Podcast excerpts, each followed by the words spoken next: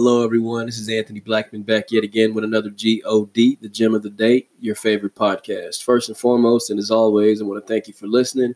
And if you like, subscribe and share with a friend. Now, today, I want to piggyback on what I was talking about yesterday. Yesterday, I was talking about adversity.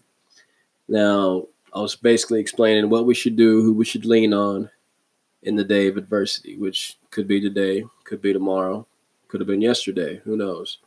Well, today I'm talking about hope keeping the hope alive, why it's important to, to continue to hope and trust. Now, before I get into that, let us pray. Dear Heavenly Father, we thank you for another day that wasn't promised. Thank you for setting our feet down on solid ground. Thank you for everything you're doing in our lives. In Jesus' name, amen. That being said, I want to talk about hope, but it coincides with another word we know of faith.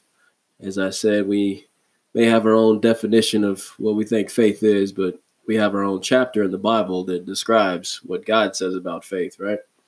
That's uh, Hebrews 11, if you didn't know.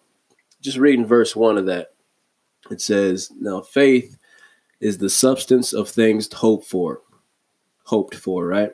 The evidence of things not seen. Let me say that one more time. Faith is the substance of things hoped for, the evidence of things not seen. Now, I'm not a lawyer, but I've watched enough uh, Criminal Minds and CSI to realize that when they go into court, majority of the time they have some some sort of evidence to lay before the judge. Exhibit A, Exhibit B. They have physical evidence that you can see and touch. This is evidence. Okay, now this is saying that faith is the evidence of things not seen. Okay, so you're hoping for something that you cannot see. It's the substance of things hoped for, and the evidence of things not seen. So it's not seen. Now that kind of throws people for a loop. How could you have evidence of something that is unseen? But that's what faith is, right? Hoping for things that you can't see. Okay. Now, with that being said, let's read Romans 5, starting on verse 1. It's talking about faith triumphs in trouble. How to you know, stay strong regardless of your circumstances or situations, trusting in faith and continue to hope. And here is why it's so important, right? Romans 5, it reads, Therefore, having been justified by faith, we have peace with God through our Lord Jesus Christ, through whom we also have access by faith into grace, which is divine favor from God, right? It's like a favor, in which we stand and rejoice in hope of the glory of God. And it says, not only that, but we have glory in tribulation, which is trying times or difficulties or adversity. It says, knowing that tribulation produces perseverance, makes you stronger, right?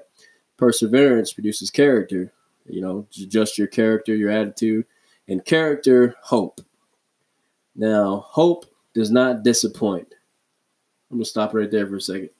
That's what we're talking about. Yo, I'm gonna let that soak in. I'll wait. Got it? All right, let me read it again. It says, and hope does not disappoint. Okay, going back to Hebrews 11, faith is the substance of things hoped for. So faith is hope. We're hoping for something we cannot see. We have no evidence of it, but we're trusting and believing that God will deliver, right?